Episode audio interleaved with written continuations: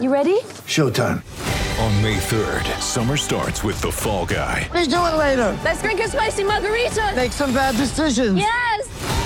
Audiences are falling in love with the most entertaining film of the year. Fall guy. Fall guy. Fall guy. That's what the poster said. See Ryan Gosling and Emily Blunt in the movie critics say exists to make you happy. Trying to make it out? Nope. Because I don't either. It's not what I'm into right now. What are you into? Talking. Yeah. The Fall Guy. Only in theaters May 3rd. Rated PG-13.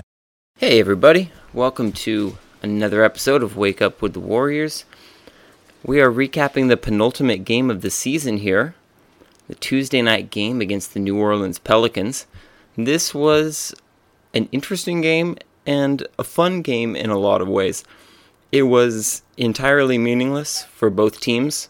The Warriors have already clinched the top seed in the Western Conference, don't have anything to play for in terms of catching the teams ahead of them in the Eastern Conference.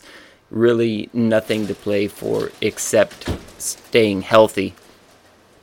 The Pelicans have been eliminated for quite some time, probably in their best interest to not win, but the odds are so tiny there, negligible between spots that really doesn't matter too much. So both teams were trying, but not particularly trying hard. Or more specifically, not fielding their best lineups, not making the types of decisions you would be making if you were trying to win a game.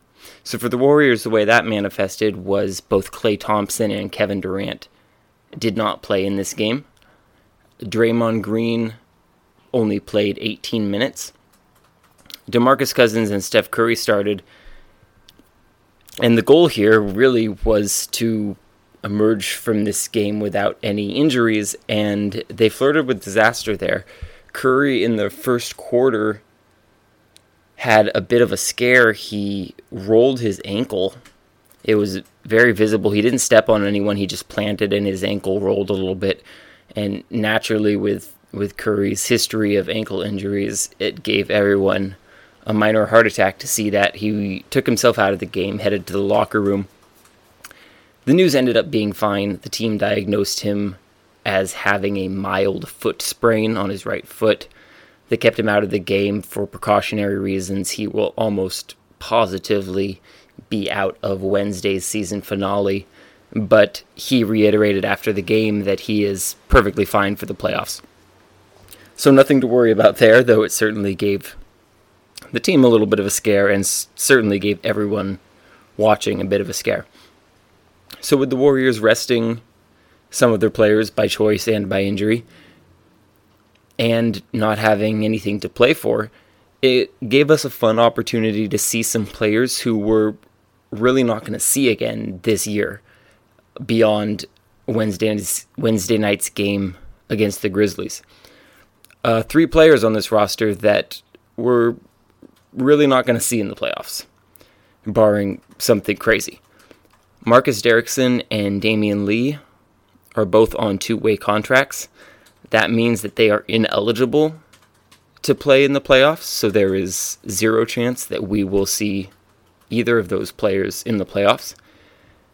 Um, it's worth noting that those players are allowed to stay with the team, be with the team, so they will almost surely travel with the team, both so they can be bodies at practice and just for the overall camaraderie in the locker room. They've been part of the journey throughout this season.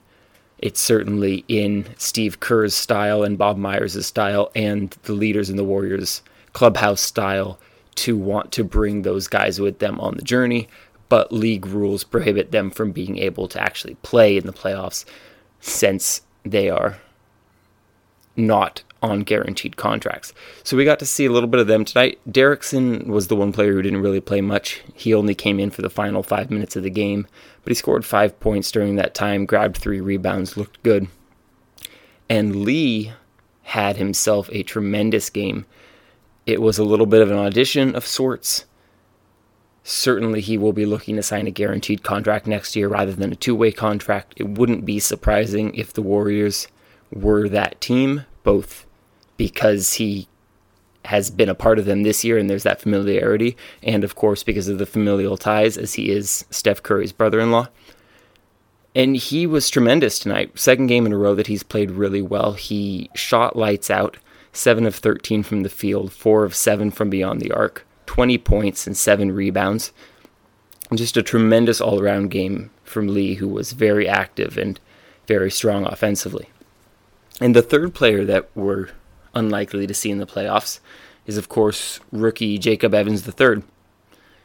Evans, unlike Derrickson and Lee, will be allowed to play in the playoffs, but barring injuries, it's not going to happen because the Warriors have 15 players on their roster. They can only have 13 active on any night. Evans is obviously 15th out of those 15 on the active roster. Well, I should say 14th out of 15 since Damian Jones is, is injured and out for the season. But long story short, someone would have to get injured and be inactive in order for Evans to even be activated for a game, let alone to play. So we're unlikely to see him until Summer League. Um, but really, for the first time all year, we saw him play well, play really well. He got the start, which was a fun opportunity for him. He led the team with 37 minutes played. So, a guy who's been picking up you know, a few minutes here and a few minutes a few weeks later, finally got extended playing time for really the first time, and he capitalized. His jump shot looked smooth, which we hadn't seen earlier in the year. He shot 5 of 10 from the field, 1 of 4 from three point range, but even those missed three pointers, the the form was very smooth, much better than it was was before when he was dealing with some injuries. Finished with 11 points, 5 rebounds, 2 assists, 3 steals, and 2 blocked shots. It was a strong all around game. Really, for the first time in his rookie season, he looked like an NBA player. He looked like a guy who can contribute to this team. He was fundamentally sound on both ends of the court, played good defense, looked smooth on offense. It was it was fun to see. So as for the actual game itself, it started off incredibly slowly. The Warriors didn't score for the first 4 minutes of the game and both teams were just sluggish in the first quarter. The Pelicans led 19 to 18 after one. It was just not much going on. Uh, but things picked up in the second quarter. There was a lot of energy. Jordan Bell came in and had some terrific, terrific minutes, including one of the best dunks by any Warriors player this year. He had a tremendous putback dunk where he started on the right side of the court Damion Lee shot a jumper, missed it wide left, and Bell, coming across the court from the right side, managed to catch it with his left hand on the left side of the basket and slam it home.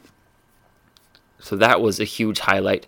Bell finished with 10 points, 6 rebounds, 4 assists. Really strong game for him. He might have earned himself a look in the playoffs. And just in general, the second quarter, there was energy. The Warriors outscored the Pelicans 38 to 37 we got to see some fun flow from both teams. We got to see some Pelicans players who are auditioning to have roles in the league next year play well. Christian Wood had 26 points and 12 rebounds. Former lottery pick Jahlil Okafor, 30 points.